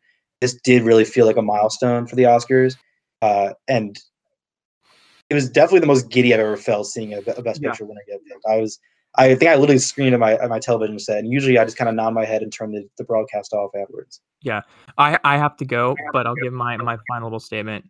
Yeah, Parasite. Oh my god, love it so much. oh my god, can't. s- I Couldn't I thought it better about it for for months afterward, and would constantly just watching videos. Unbelievable film, something so so fresh. I think the Oscars made the perfect decision with this movie. And like you said, Corey, I like cheered when they won. I was so excited. And even like our like culture as a whole, I feel like Parasite when it won, it was celebrated. And the s- sweetest damn thing that come from it, I'll end it with this, is that picture of Bong Joon, Bong Joon-ho holding his Oscars, making them kiss. That is the last good moment of 2020 and maybe the last good moment in American history. But it comes from Parasite. Watch Parasite.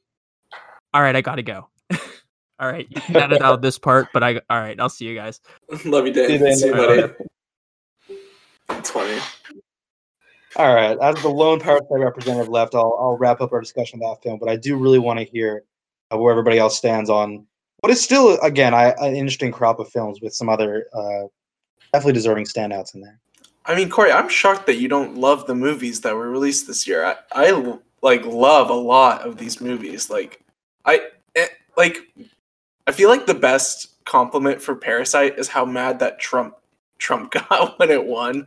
Like, I I feel like arguing arguing that Parasite shouldn't have won, and just like, but then re- reflecting on the fact that he's like, I like movies that don't have subtitles, and I'm like, God damn it! Like, how do you even argue any other point? This stupid fucking asshole. But like, So I think, and I think, like I, I was gonna bring up Trump's comment in my spiel too.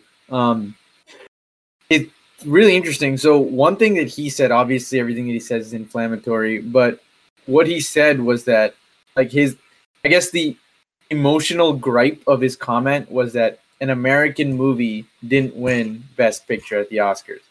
And my take on that, I've been thinking about that. Um, obviously a lot of people agreed with them that like oh this is america why didn't an american movie win blah blah blah and i think from the oscar standpoint despite parasite being as awesome of a movie as it is was actually a genius move on their part because i think it's actually pretty straightforward too when you think about it in the sense that whenever you recognize something like Parasite or something of international acclaim, you're also adding weight to what the Oscar recognition even means.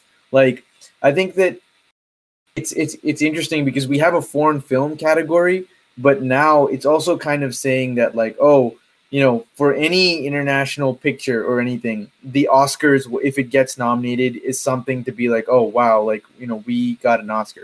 But I think the I think a movie like Parasite is far above the Academy and the Oscars. But I, I just thought it was interesting because I think that even giving Parasite that recognition um, is is is kind of like in inherently in that weird way elevates what the Oscar even means. That like, oh, this is an award that we can give to international movies as well. Um, yeah, I think you make a really interesting point there. Just because I think a lot the fear with Parasite, I think everyone knew it was definitely going to win best foreign film or best international mm-hmm. film. I think is now what they call the category.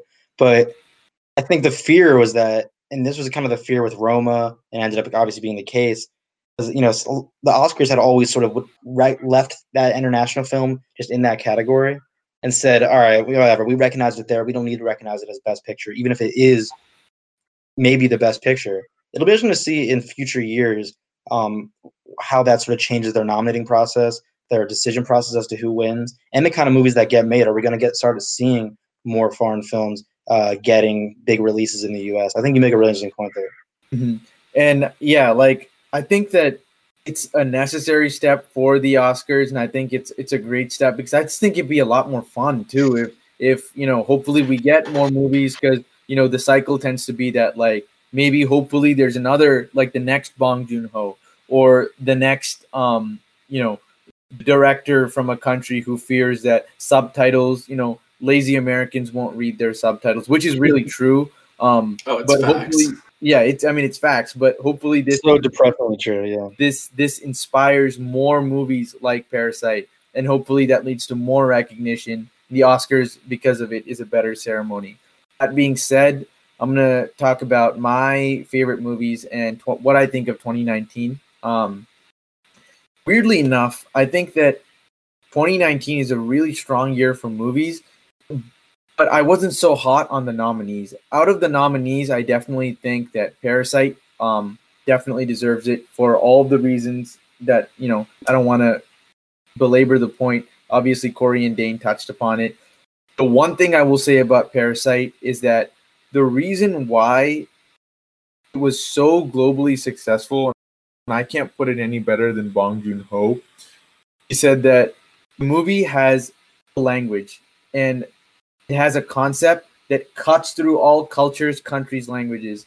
Because we're all dealing with one enemy, and that enemy is capitalism. It cuts straight through for that reason.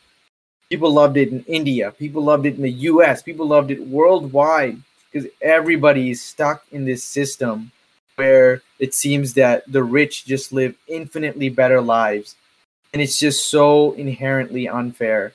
Um, and that obviously, I think we're at a point now too where if you look at even the other nominees, like Uncut Gems, also about you know the the follies of late stage capitalism. Uncut wasn't um, nominated.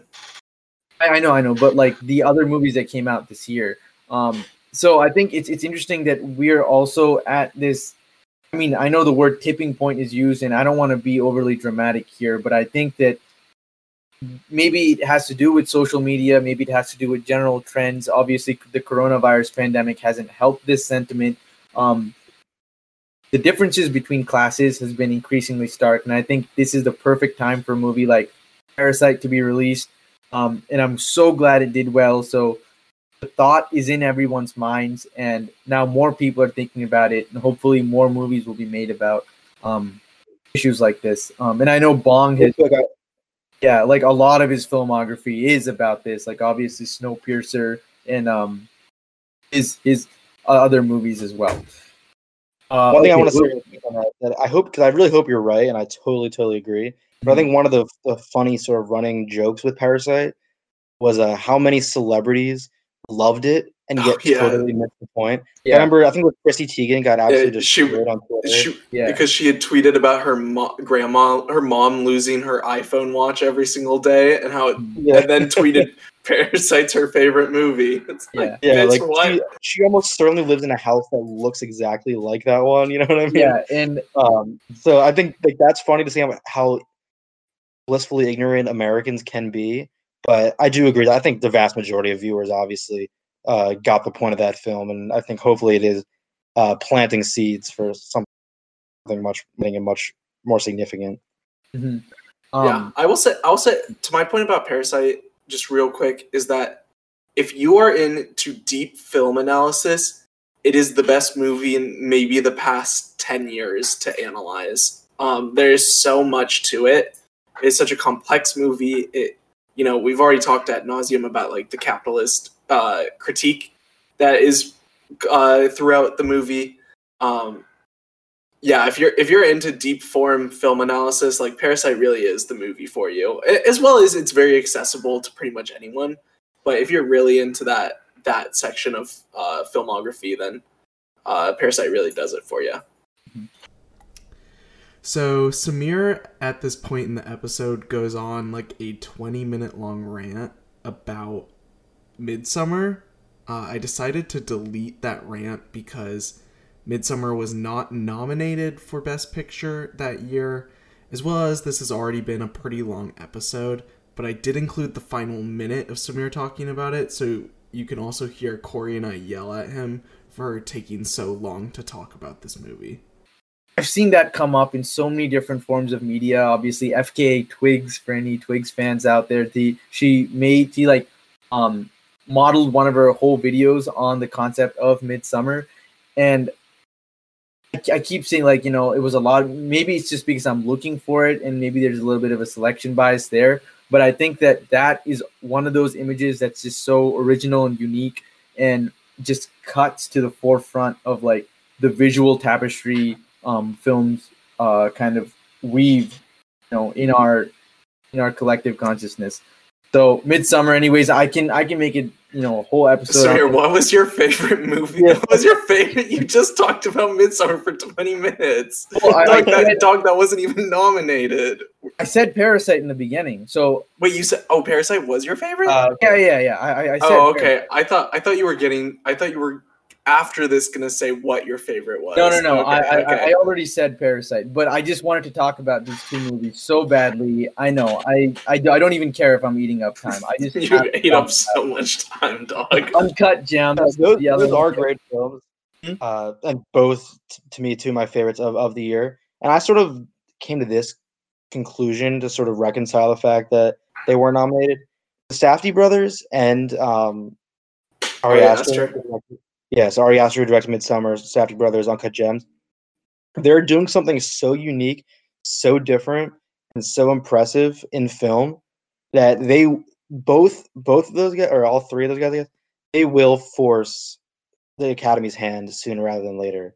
I'm very confident that they're that they will all be made that, that they will continue to make great films, um, and will will again just just eventually force the academy's hand to give them their their due. I'm sad that Adam Sandler won't necessarily get that attention for Yeah. Gems because that really was a powerhouse performance. But um, I mean, Florence, P- Florence Pugh too should have won. Yeah, exactly. Yeah, Florence Pugh's another one. At least she's another one who's a young actress. I'm certain she'll she's gonna def- get, get- Oh Oh, yeah, guaranteed. She's she's already good. probably one of the best actresses of our generation. I think she's already that talented. I mean, she's so good in Um, Little so Women I look at young directors like yeah, like Florence Pugh, like or I look at actors like Florence Pugh and I look at directors like Safdie brothers or Ari Aster. I'm like, you know what? It's a young career, and I'm certain that they're gonna uh, get their award recognition sooner rather than later. Yeah, yeah. I will say Midsommar was probably. I would know. Parasite was definitely my favorite viewing experience because I watched it with my family, and my sister was so. My sister's really into like uh, South Korean anime and movies, so she was like super super into it. So it was super fun to watch it with her. But Midsommar was fun because I was in front. I was behind a group of like Pike kids, and they were like. after the movie ended, they were all like with their girlfriends too, and they were all like, "Dude, that movie blew. What the fuck? Like, it was so weird." And I was like, "Nah, that." I like immediately called Samir and was like, "That movie was." I was like, "That movie was fucking amazing, dude. So good." Um, so I guess we get to the final bad opinion in which I have, and how I don't have Parasite as my favorite. You kind of buried this like at this point probably a half hour ago. Yeah, yeah. So definitely some editing that's gonna come come out, but uh, but um, my favorite movie of 2019 uh, is Marriage Story. Um, and I, I'm gonna say honestly, I'm glad this movie did not win because this movie would have gotten the Green Book treatment to the fucking max had it won over Parasite. Everyone would have been That's like, really "It's I thought about that. every- you're definitely right. Everyone would have been like this is just a fucking basic story like about two mean like like rich white people getting divorced like who gives a fuck? Like but dude i like i like the marriage story lives rent free in my head. Like i think about this movie all the time. Like i just think it's so good. Like it's so dude it's like so romantic for a movie about divorce. Like it's it's like I think it's Noah Baumbach's best. Yeah, dude. I mean, he has some great movies. He, he has some great Yeah. movies, but I just like this movie just lives rent free in my head. Like I think it's so good, um, so beautiful, like such great acting, and just like a very relatable story that you like. Honestly, you can see. I think all of us, unfortunately, can probably see this happening to ourselves at some point in our lives, and it's just like a very, um, I guess, relatable movie. Uh, if that sounds, you know, I guess we're I, I would say Joker was probably the most relatable for me this year. After the Joker, probably Marriage Story. Yeah. And yeah, so like I, I said my hot take where Parasite's not even in my top three. That's actually not true. Parasite is my second favorite movie from this year. Uh, I was just getting Dane all worked up by saying that. And like and like I just said, like Parasite should have won this year. It did, thank God, because I get to live uh happily knowing that the marriage story will not get shit on as hard as it would have if it had won best picture which i mean i don't think it was a front runner. I think it was like maybe third or fourth in the betting. A lot of people thought 1917 was going to win which i'm really glad didn't win. I hated that. That was- because that was- because because that was literally just an rpg as movie form and fuck war movies. They're never interesting i do Literally not care NPC level dialogue. NPC level dialogue. Like yeah it honestly you have to go here now like shut up i don't give a shit and the thing Yeah, that 1917 was really uh really left in. I, I was I I was worried that was the film going into that night. I remember thinking, shit, this is really going to win. And I, as as it won some of the more technical awards, its case just sort of grew throughout the night. yeah Marriage Story, I'm with you though, Sam. I think it's a really great film. Whereas we, we talked a little bit earlier about Roma for whatever reason, despite being accessible on Netflix, not really reaching a big audience. I think Marriage Story has the as the opposite. I think it really benefited from its Netflix release and Yeah. has gained a really large audience as a result. Um, it's kind of lived on, I think, in meme form as well, with the sort of Adam Driver punching the punching the wall yeah uh, which always always helps, but maybe hurts depending on who who you ask. Um, but I, I, I think it's, it's a really great film, really beautiful, but yet very funny. Um, as you mentioned, samir keep going Okay. um, yeah, I I don't have uh, I don't want to belabor the point too much after we dedicated so much time and attention to to Parasite, but I can't disagree with you on Marriage Story. I think it's a perfectly respectable choice. Uh, but I, I do think in a year like this, where you know we sort of have alluded to this throughout the the uh, all these these reviews we've done, and this is kind of one of the, maybe the last question I'll pose to you guys as we close the show here is what do you think the Oscar decision is supposed to represent? And the reason I bring that up is because you know you could choose a film like Marriage Story, which I mean I don't think Marriage Story is better than Parasite, but you, if you thought it was a better film, you could choose it, right? Um, but are we limiting what wins Best Picture to what we think is the best picture, or are we sort of accounting for a bit of a, of a social impact? You know, I mean, we talked a little bit about Moonlight and, and Green Book and sort of the social implications of those films winning. how do you guys view the Oscar decision when you sort of made your own decision here? Were you weighing some of these uh, these options, or do you think the Academy should be weighing these options? I'm curious to hear your thoughts on it because I'm not sure where I stand. I think every year is a new year, and there are different ways to approach it. But um, you know, inevitably that you're gonna face this sort of dilemma with depending on the whatever films you face. I think that is a really interesting question, and it's a super like for all this. Like we did two episodes now about the Oscars, uh, despite us hating the Oscars so much. Um, but I think that is, you know, the final. If there is a final question to be left with, it's that. And where I stand on it is this: I think that, you know, with movies being as subjective as they are, and film being as subjective as it is, what it comes down to is that the Academy holds weight. And I think Sam put it really well in the last episode when he said, um, you know, they do kind of end up being this barometer for where we stand and what kind of movies will get made.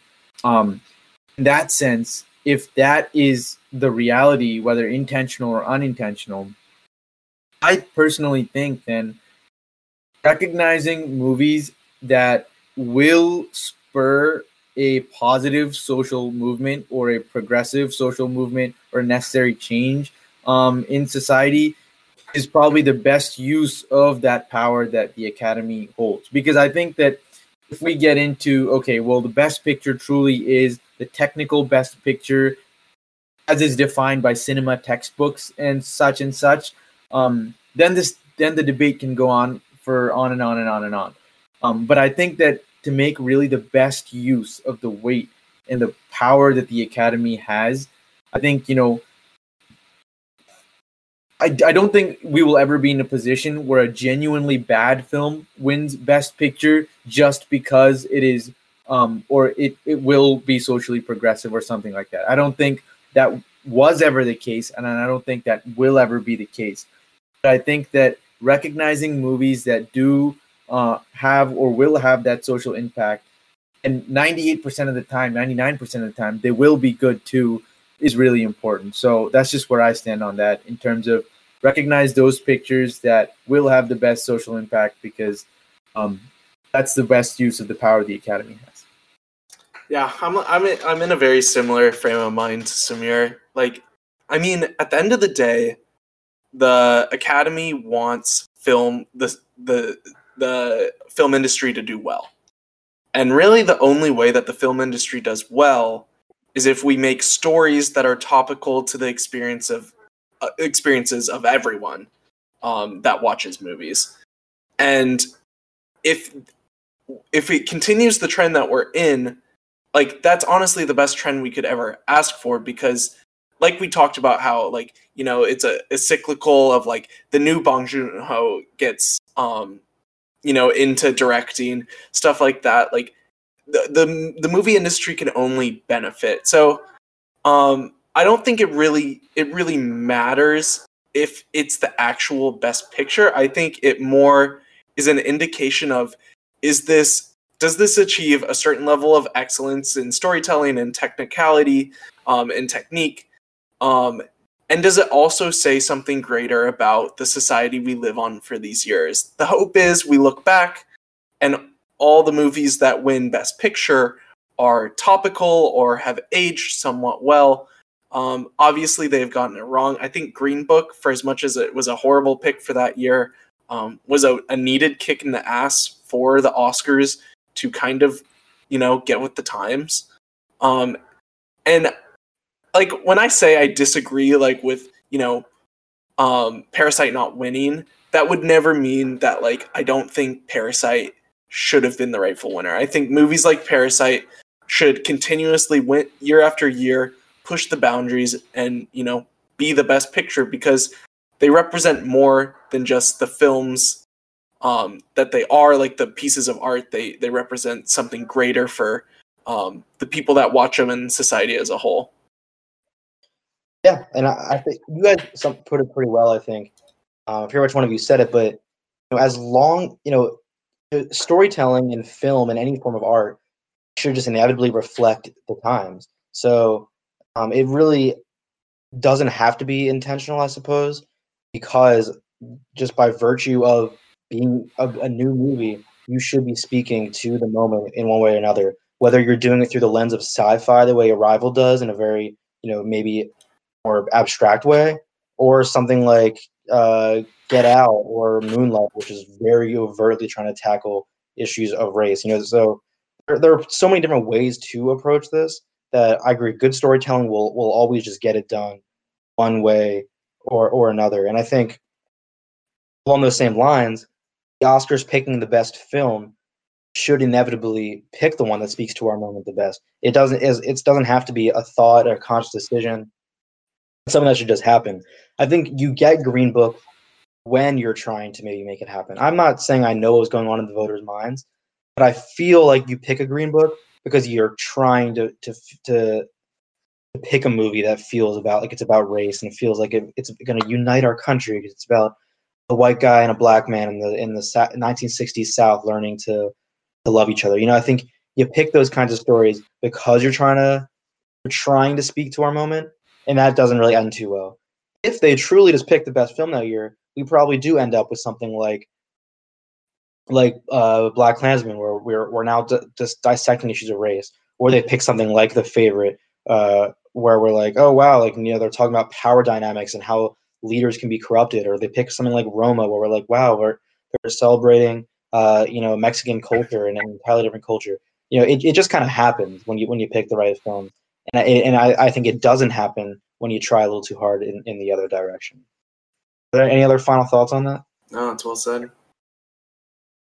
All right. Well, I think uh, that that was going to be a pretty decent uh, time length in terms of episodes until we decided to dedicate so much time and attention to Parasite and, and Samir to Midsommar. But those those are films that uh, I think I think deserve that much more of attention. I had a lot of fun doing this, guys. With uh, with Halloween coming up, I think we're planning on maybe getting into something horror related in a future episode. Mm. Uh, but everyone, stay tuned for that. You know, got a lot of exciting things coming your way. For Samir, Sam, and Dane, who couldn't be with us to sign out here, I am Corey. Don't hate us for starting a movie podcast. See you next time.